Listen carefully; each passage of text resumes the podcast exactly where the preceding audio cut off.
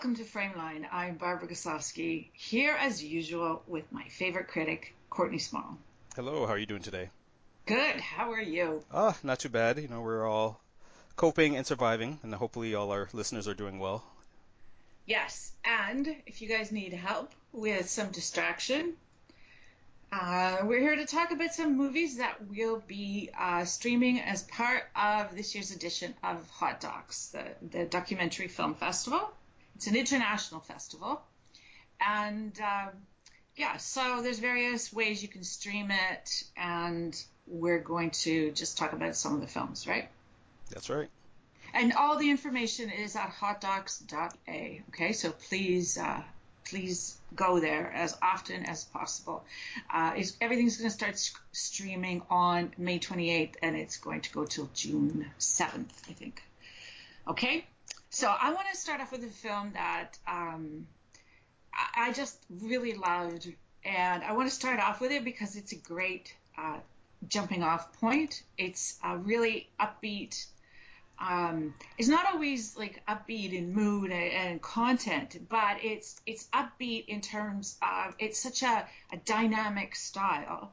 Um, it's called Dark City Beneath the Beat, and it's basically a, a musical and documentary about Baltimore and about especially about the art scene in Baltimore, um, especially uh, music, uh, DJs, club artists, dancers, and all sorts of people from the creative community there, and how they are all, you know, just realizing their dreams and and dealing with life and um, and it's such a healthy, vibrant scene. And the, the, film is very vibrant. And in fact, it was made by TT the artist, and she just she just has this incredibly um, it's an incredibly varied look. You, you know, even though the subject is say you know the arts, the club scene, the music, you know, it's not that simple in terms of the way that she realizes this vision, and it's a complicated vision, which it should be, right?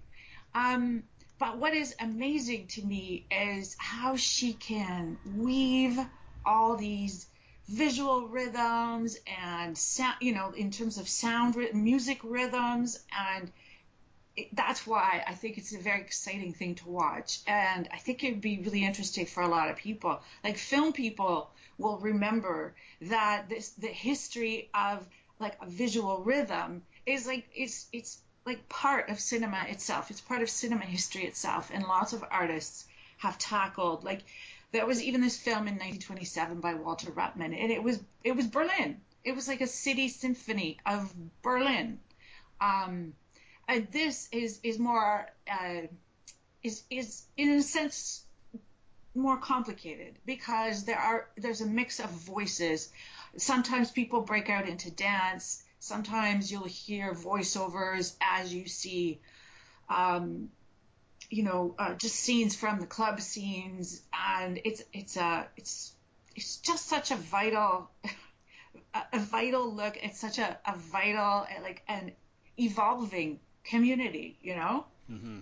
It's um yeah, it, there's so much going on. And like, if you love dance and if you love music, and like I said, if cinema people will just love this, and TT, she just puts in, and it just flows. It's such a variety of different kinds of scenes and like moments from people's lives, um, or personal stories they have, right? And it's all woven together just so perfectly. Dark City Beneath the Beat. Oh, that sounds really good. Yeah, it's really good. Yeah, and it's really great, you know, because it's different. That that's this is I watched it and I thought this is what I need. Something completely different. So I hope audiences, you know, will see that film. Well, that's great. I, I, one I would recommend audience check out is Mayor, um, the new film by filmmaker David Osit, and I, I guess it would continue on the, the themes of different slightly in the sense that it, it shows a different side to the Israeli-Palestinian conflict, and this from the the viewpoint of view from the mayor of Ramallah, which is I guess one of the largest Palestinian cities that's bordered by um, Israeli settlements. Uh, settlements, yeah, and they're they're living under the the occupation. They're living under the occupation of the Israeli settlements, and you're you're following this mayor as he is basically trying to improve his city the only way he can at the municipal level, but he's also constantly faced with the Israeli army storming in, his fellow counselors wanting to, you know, take everything from the Christmas tree lighting ceremonies and making that a political statement. You have Trump declaring spontaneously that Jerusalem will be the capital of Israel and all the, the chaos that um, compounds from that. And I, I, just found it a very fascinating portrait of what the Palestinian people in that section of the world have to go through. And yeah, I agree. Know, they're a they're a modernized city and they're kind of as they said like a city in transition. They've got their Popeyes chicken, what have you. They're like everywhere else, but then at the same time, there's a lot of limitations. They don't have I guess proper landfills and whatnot because everything they want to do, they have to get approval from the Israeli government, and the government's not giving them that approval so easily. So I, I think it's just a fascinating portrait of a, a a land and a conflict from a view that we we don't normally get to see. Absolutely, I agree with you. It's it. I really liked the way that there were times when it was just so candid, and it showed us a picture of the individual, and you know, and he, him as a person trying to deal with all these different things. But it also gave us like a look into the daily lives where mm-hmm. of Palestinians, where simple things are not simple, and so and then the filmmaker seems to capture these moments that are very dramatic and intense, but also very like kind of black comedy at times, you know? Yep. As well, like on top of that. So it's it's it's a complicated film about a complicated circumstance. Um, and in, in some ways it's very, very moving, you know? The end, the end really got me. Yeah, you know? there's a there's a kind of bittersweetness to it. There's a sadness that kind of flows through. Yeah, even though there's all these other things going on at the same time, exactly. which is yeah, which is what makes this a great, like a great film. Yeah, so that's Mayor. Um, what else do you want to talk about? Okay. Well, I can also bring up another film that I found really interesting, and it's one called Hashtag Blessed, and it's a film that looks at the religious group C3. And I guess it, it was founded in Australia. It's a Christian-based group, but I look at I guess they're more evangelical uh, yeah. in terms of their Christianity. And they started in Australia and they've kind of expanded over the world, but Toronto seems to have one of the most thriving um, chapters, and they've already opened up two churches here in, in Toronto, and they're in the process of this film. They're now working towards opening up a third. So it follows the pastor and a few of the parishioners who are predominantly millennials, and I guess that's the big appeal of this particular church is that it's found a way to crack the millennial code in terms of bringing them in and keeping them. And it, yeah. it, it, it's just a very interesting look at religion. I, I find the film isn't judgmental either way in telling in terms of saying you have to believe this or that, but it does show you there are two sides to it. There's those who find it as a place of community, a place where they can build their faith, and then there's others who find it more as not what is advertised. Some people realize that the spiritual aspect of it isn't as strong as they um, pretend it is, and that it's a church that cares more about image and bringing in people than actually solving the the void within. Right. Yeah, yeah, yeah. It's also really interesting because it, it gives such an insight into the millennials, right? The generation that you know has this reputation. And I'm not saying it's a justified reputation, but it's a, generation that you know is the one that everybody makes jokes about for having received participation medals, and you know their parents just wanted to be their friends, and right.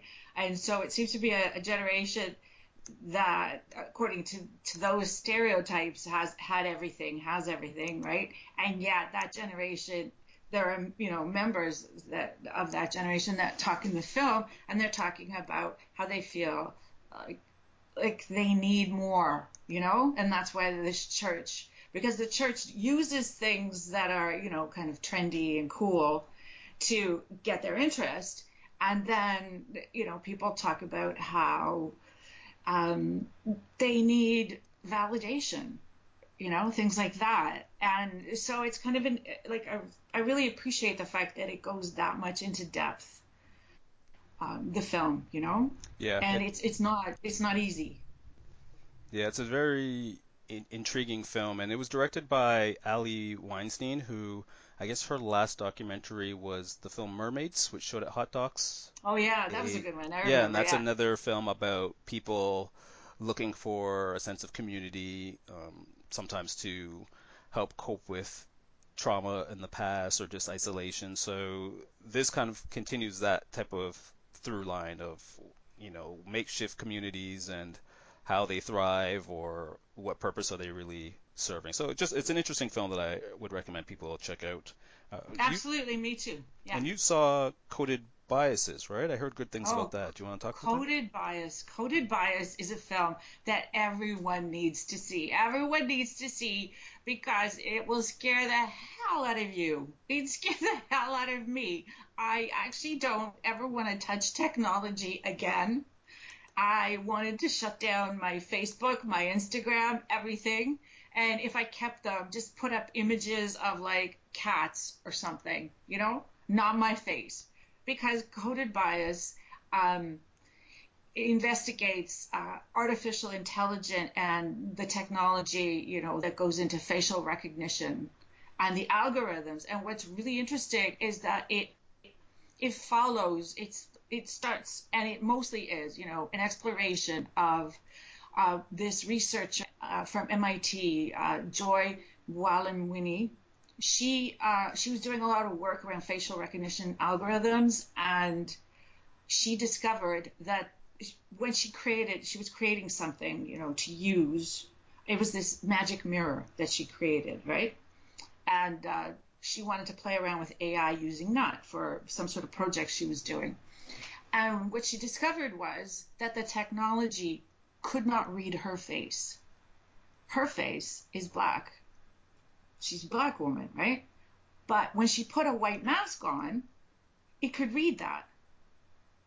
Which is, you know, that so and then so she created this program where the it's you're supposed to look in this, you know, I'm using quotes, mirror.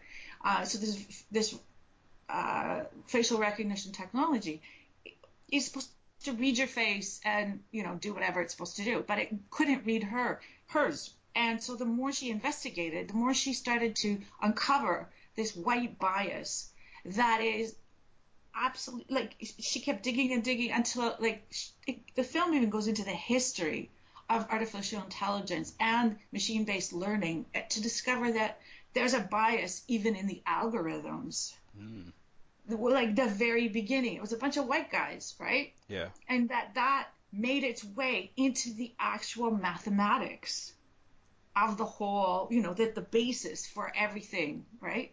And if that wasn't bad enough, the there's you know all these other problems that the film brings up so that's her her focus is on that and she is an amazing woman uh, and, a, and a, an amazing documentary subject. Like she's just absolutely um, inviting and charming and you know you just and it's no surprise that she gets invited to go talk about um, her her discoveries and her experiences with these facial recognition um, technologies right?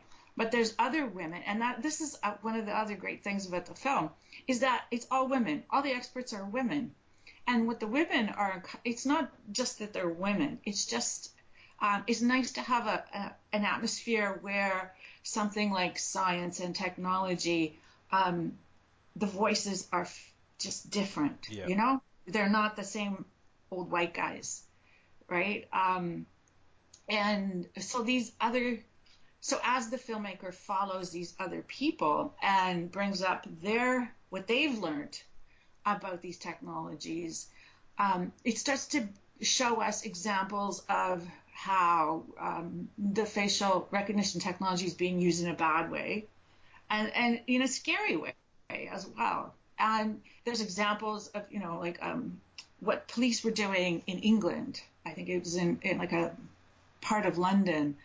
And they set up this area where they just pointed cameras at people. Mm-hmm. Um, and the film shows you, and all these, you know, all these experts start showing you. And what happened in that, ex- it wasn't an experiment in London. It was, I don't know, uh, some sort of police procedural something. And what happens is they they capture, um, you know, um, racial profiling. So, but also the film goes into what happens, you know, when we put our faces on Facebook and Instagram and things like that, and how not only the clicks that we're, you know, we're doing when we're clicking on things tells machines and advertisers and stuff about us, but there's now it's it's stuff is put it encoded into the technology itself, um, and it shows us the scary ways in which like cameras are reading our faces and making all sorts of assumptions. And some of them, you know, can actually cause a lot of damage. Oh, so wow. I know I went into too much. I'm sorry if I went. No, no, it this, sounds thrilling. It sounds uh, this, very interesting. This film, I like. I haven't even scratched the surface. So you know, if I was babbling too much, I haven't even scratched the surface because coded bias is is just going to like shock the hell out of everybody. And if it doesn't, then I don't know, you're a robot. but but the great you know the great thing about the film is that it actually has like animated sequences of robots right? And it's it anyway i'm not going to ruin that joke. But um, it, and it's got these talking heads and it's got found footage you know that helps fill in history and stuff. So that it's just like there's not not just this really important film content wise but it's just a really well made film that you know just breezes by, um, and it's just fascinating. Oh, coded right. bias, yeah. Coded well, definitely uh, check that one out. And you also saw was it Bulletproof? I saw Bulletproof, which is another scary. This is scary, but th- these are important things, you know, that people should be talking about. Bulletproof is, uh, you know, basically shows us what's happening in schools these days. Yes, you know, the daily uh, the age-old rituals of you know home, homecoming parades and and games and practices and you know everybody's gathering at the games. And it's American so there's a lot of marching bands and and stuff like that. And sometimes you know kids in uniform because you know they're they're in some sort of like army type uh, cadet right? And that's mm-hmm. part of like their part of their parades and things like that. But it also shows us and it takes us like right into the middle of like lockdown drills and teachers being taught uh, how to use a firearm and trade shows that are you know they say they're talking about school safety and basically they're talking about how to weaponize the classroom. And it seems to be that there's a heavy reliance um, amongst these people you know that are doing these conversations uh, there's a heavy reliance on the whole notion that you know you have to keep uh, at the trade shows anyway. You have to keep adding more things, you know, as opposed to taking things away. Yeah, you're never not uh, protected enough. Exactly. So it's that's what these trade shows are doing, and these courses and everything's all about that. But interestingly enough, there are voices, even from experts that you wouldn't think. Uh, they're, you know, they are wishing that, while they are observing also and wishing that things weren't like that. You know, so you do get insights into another point of view, and you know, if if I really had the power, I would do it this way. But you find that a lot of people, even in the roles, the decision-making roles, don't have a lot of choice because of the entire system, the way the the whole thing is structured and set up. Um, so Bulletproof is fascinating, you know. It's a fascinating film and I'd recommend it. And, and I feel like I feel like I've gotten into scary territory. but do you have something um, not scary? Uh, I don't know about not scary, but in terms of the whole theme of never having enough. I'll, I'll quickly touch on They Call Me Dr. Miami, which is a documentary about plastic surgeon Michael Salzhauer. Uh, Salzhauer. Uh, my apologies if I mispronounced that name.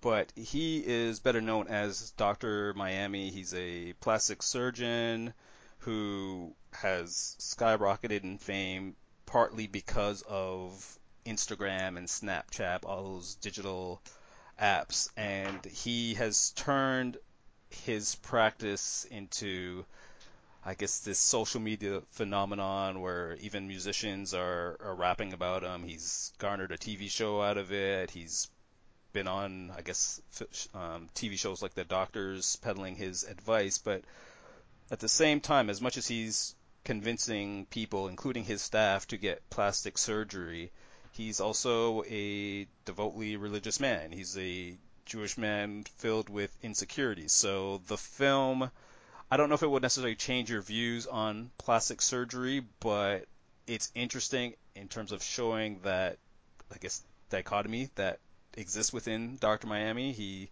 on one hand, he's very much about faith and the, the natural world and being close to family, what have you, and then the next he's kind of exploiting everyone else around yeah. him to make money and to alter people. And the film also touches on like how plastic surgery there's you know serious risks to it, but it's more focused on him exploiting. He at one point he wants to have a sign to promote his practice, and he's willing to exploit the political divide in America. So it's just it's just a really interesting look at a individual who I, I don't know the Batman quote best um, comes up where in I think The Dark Knight Rises they say you you live long enough to either see yourself a hero or become a villain, and I feel in this film he sees himself as doing good, but you kind of see him evolving into becoming a villain, and I don't think he's quite figured that part out yet, like that moral conflict. So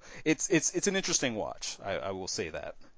It is interesting, and um, I just will add that I just wish that the film had reconciled the two different sides of him. Mm-hmm. You know, because you see him sort of being very orthodox, you know, with and very, very more sane, right? more sane and logical and reasonable when he's being himself, right? and and even his family talking about him and saying, well, no, that Dr. Miami, that's not him.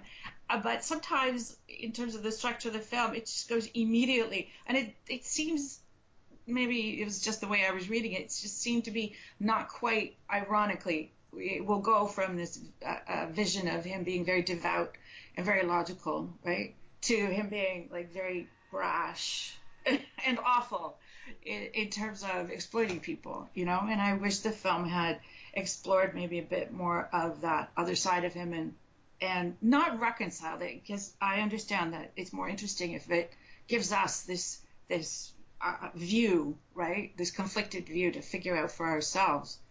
Um, but it just seems like there's a structural uh, problem that I wish had been reconciled a bit better. Yeah, and the, and the last thing I'll say about this film is it, it it provides an interesting commentary not just on social media, but I think just America, or I should say North America society as a whole, in the sense that even his family has problems with some of the stuff he does, and even he has problems. But for the, the sake I mean. uh, the sake yeah, of yeah. commerce, he's they're they're willing to ignore it, and I feel like a lot of that's happening in our world today, where a lot of people are doing questionable or outright bad things, but for the sake of financial gains, people are willing to look the other way. So it's again, it's interesting. It's not a perfect film, but it did give me some stuff to think about. So yeah, yeah, maybe. Well, maybe that's it. Maybe that what you brought up in terms of the extreme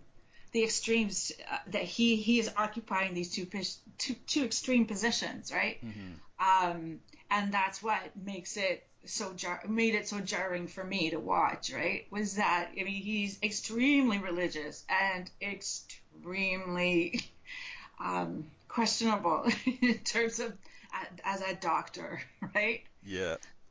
So yeah, well at least you know that one's gonna leave people talking. That's for sure. Uh, do you want to maybe lighten the mood. I think you saw Lessons of Love. Lessons of Love, yeah. I mean, that's a, it's a Polish film, and it's a candid and, and close-up portrait of a Polish woman, and she's 69, um, and uh, she, you know, that generation, a lot of people are very traditional and stuff, and you know, so she is leaving her husband after 45 years. Uh, he was always abusive, and but it's now that she's decided that she is going to leave him. And they were they were living in Italy, so she leaves that house and then she returns to Poland, and she's she's doing her best to just reinvent herself, which is always an amazing you know thing to watch. But especially someone you know who's who's older, who's part of a different kind of a generation and who's part of a different kind of experience. And maybe you know I'm imposing like um, my my cultural uh, a cultural bias, you know, being Polish and having grown up with you know women like that and men like that. And it's it's amazing to me that the film actually was able to follow her that closely that you can even um, you even get an insight into her relationship with her husband. It's it's you'll see. It's just it's done in a very surreptitious way. Yeah. Um, which explains why they got away with it. Um, but then you also you know watch her and she's she's a character. She's a real character. And uh, it's interesting the discussions she has with her friends. Uh, you know, they're also, you know, changing. And so to have that kind of changing, changing values, changing views of life, and and that um, in in your later years, right? In the like sort of like latter half of your life. Um, and you know, her moments with her boyfriend are very adorable and sweet, even though there's kind of this weird weird uh, relationship that they have. But she herself, you know, she's one of those. She she almost, but I'm not going to impose completely this vision of, you know, she almost reminded me of the women in Grey Gardens in terms of you know, she has these like really old, she loves old, old dresses, like the really pretty, elaborate ones, you know, and a lot of elaborate jewelry. And, and her place is, this, this is the, the Grey Gardens part. Her place is stuffed with this kind of stuff, you know, and yeah. I guess that's part of reinventing herself is now she gets to surround herself, right, um, with what she wants. But uh, you know, there's so many different things going on in the film. They're very interesting, and it's just um, it's just a very very lovely, different kind of film, you know. Okay. And it's not too upsetting because you don't see too much of you see more of her, you know, and la- not so much of the abusive, you know, husband part. So yeah. that's lessons of love. It's kind of poetic too. Sorry. No, no, that's good. Uh, one that I will bring up that I guess is a little more dramatic in tone is Stateless, and it's a film by Michelle Stephenson. And Stateless looks at the um, individuals. There's about 2,000, or sorry, 200,000 people uh, who are in the Dominican um, Republic that are of Haitian descent, and due to years of historical racism starting back from the 19 I guess 1937 when tens of thousands of Haitians were exterminated and even dark-skinned Dominicans were were killed as a result of the the ruler of the time wanting to make the Dominican Republic a lot more whiter in in its look in terms of the, the people, even though it's predominantly what Spanish and I guess um, black in, uh, skin-colored individuals now. But anyway, they fast forward to 2013, and the government decides that they are going to invoke a rule that revokes the citizenships of any Haitian descendants, and it's retroactive to 1929. So you've got 200,000 individuals who are now without a place of residency. And the film looks at one lawyer who herself is a um, descendant of Haitians, and as she's trying to represent people and trying to make sure that everyone who has their birth certificates from years ago keeps it in pristine condition because they're going to be introducing new um, ID cards for the Dominican Republic, and again, that's another way to cleanse the the Haitian population and just showing how systemic racism can really um, marginalize a community and and leave people essentially homeless or without a a land to call their own. And on the flip side, they also follow a woman who I guess shows more of the right wing side. She's from the Nationalist Party, one of the nationalist political groups in the Dominican Republic, and she very much spouts the same ideology that you would hear at you know a Trump rally or as we've seen in other documentaries in parts of Europe where the they they view the foreigner in this case the Haitian descendants as criminals, rapists, there to steal jobs, all that propaganda and it's I think the reason why this film resonates so much is because even though it's focused on one specific community and population, a lot of the themes are universal. Like we are seeing this play out in other regions right now.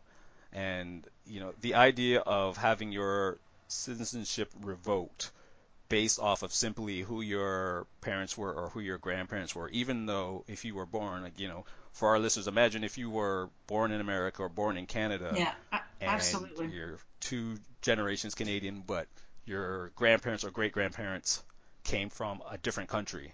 And they automatically say, well, because so and so came from Ireland or so and so came from Jamaica, automatically your Canadian or American citizenship is revoked.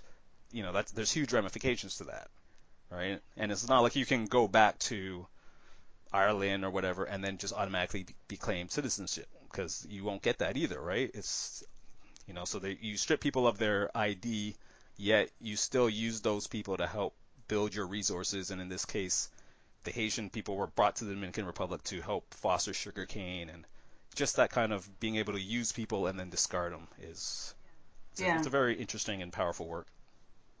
Yeah, yeah, yeah, and it does have ramifications for today. I mean, and um, we have examples, unfortunately. That sounds very powerful. Yeah. Do you want to touch on, I guess, the one that we both saw, the the painter and the thief, because that's an interesting yes, one about. I two two different yeah, people coming together. So maybe this is the flip side to uh, to stateless. Instead of bringing people apart, this one finds an odd way of bringing people together. It does. This is uh, probably one of the, the oddest things, uh, and most fascinating, and I have got all sorts of positive adjectives for this one. The Painter the Thief is actually it's very unique. That, I'll say that for sure. It's very unique. Uh, it plays around with you know the cinema verite, or it's sometimes called direct cinema, playing around with that um, style, and it's sort of I don't know. This is the big question. Is it narratively reconst- is it using narrative reconstruction or is it suggesting that? Because this was filmed over three years. It's about an artist, um, and she's the painter, and sh- her paintings were stolen. Two of her paintings were stolen, and through various ways we see because you know, like I said, it's they follow this story over like a, lo- a number of years, three years and she finds the thief, one of the thieves. There's two thieves, and she hooks up with one of the thieves in terms of uh, meets him and becomes friends with him, and then you see this this long, unusual relationship um,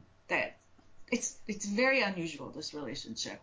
Um, it starts off with her saying, "Well, in because you stole, you know, you have to give me something back, right?" Um, and so, in terms of a description, I think I think that covers yeah, it, no, right? That's, that's that's pretty accurate, and it's just an interesting yeah, so, bond that's formed uh, between them. Yeah, but so th- there's these questions where there's these moments because the film goes back and forth in time. It will go forward and then suddenly it'll stop and say, okay, but six months earlier, right? Or you know, two years earlier, and then so it goes back and forth in time and fills in the details that way. So that's where pos- the possible suggestion of narrative reconstruction comes up. Or actually, which is connected to verite. And verite is this, you know, you're the fly on the wall, you don't interfere, you don't do anything. But what we saw in the heyday of verite and direct cinema in the States, and, you know, was the question Does the presence of the camera affect what's going on? Do people act differently? And does it lead them to do things they wouldn't or say things they wouldn't without the camera there? What effect does this camera have? And how, when people are comfortable, how does that change? Because over three years, you're comfortable, right? The crew is there, you know, hello, how are you? Let's have our morning coffee together and let's start shooting, right? So these kinds of things. So that starts to add, and it's a very, very, very bizarre uh, story, right? And how much of that, that this, these are the questions that came out for me. How much of that, and you, I don't know.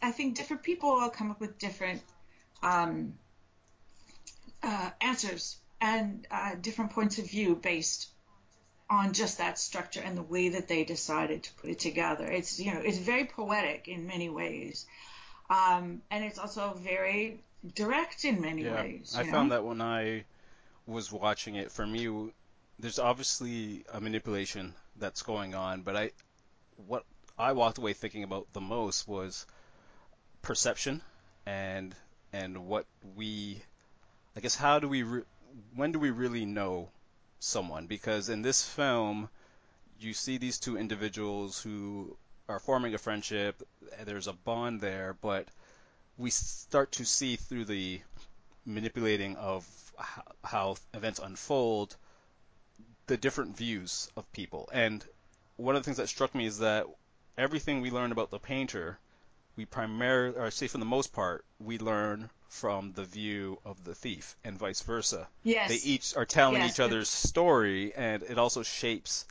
the the view. So in, in one scene when the thief might be a little moody, she's got her own reasons explanation for that, but then you realize that her explanation isn't quite what actually happened. Like she's way off the mark. Her perception is not full reality and in an odd way because I guess they spend so much time and they get to know each other on a, on a much deeper level, I felt like they were almost meant to be together in terms of their friendship because they both have a, a darkness to them and only they can kind of see the light within each other. It was a very interesting look. Uh, you're being very poetic mm-hmm. here. You're being very poetic. Yeah. Um, but it also, um, you know, it, it, just made me wonder what you're like. I think what you're saying is bang on, and uh, it just reminded me that that also made me wonder. They're telling each other stories. We find out, you know, uh, and what are we? What's our role yeah, in right. this in terms of like, and what are we being fed? And this is an observational documentary which that has certain expectations and certain consequences for the viewer. But does it? Or or did we just assume that? Like we assumed certain things about them until they got overturned. Yeah, that's you know? right. Oh, it's very complicated in a fascinating way. This is this is like one of the the most interesting docs I've seen. I think you know this one will stay with me for a long time. I don't think I'll ever forget it. Yeah, and that's you know the whole festival so far, we we just gave you what nine different films to choose from, and that's not even cracking the surface of what the online version has to offer this year. No, yeah, that's yeah, just cracking the surface there. So I mean, there's a lot to see, and it's it's going to be really interesting. Also, I think at the beginning, I um, at the top of the show, I gave a false impression of the festival which was that it only ran for I think the official you know running of the films with they have they're going to have pre-taped Q and A's in a lot of cases, right? The official running is from like May 28th to June 6th, uh, but a lot of these films are available, you know. So pick and choose carefully because some of these you know watch for right away, and some of these may run later into June, right? A little bit, a little bit later. So you've got a lot of flex well, some flexibility in terms of how you schedule these things um, and how you choose to stream them, right? So, um, and don't forget, hotdocs.ca is the place to go to learn everything you need to know about this whole process. Yeah, you can find all the list of films and how to get tickets for your uh, for the virtual viewing. Yeah, and packages. They have packages, so you know, it's uh, it's always good to get a bargain, right? All right. Okay, so that's it, yeah, right? that's it. There's plenty to see, and you know, it's a good time to dig into some docs while you're social distancing. There you go. And you can do it at home, nice and comfy. All right. So thanks for listening, everyone, and take care of yourselves.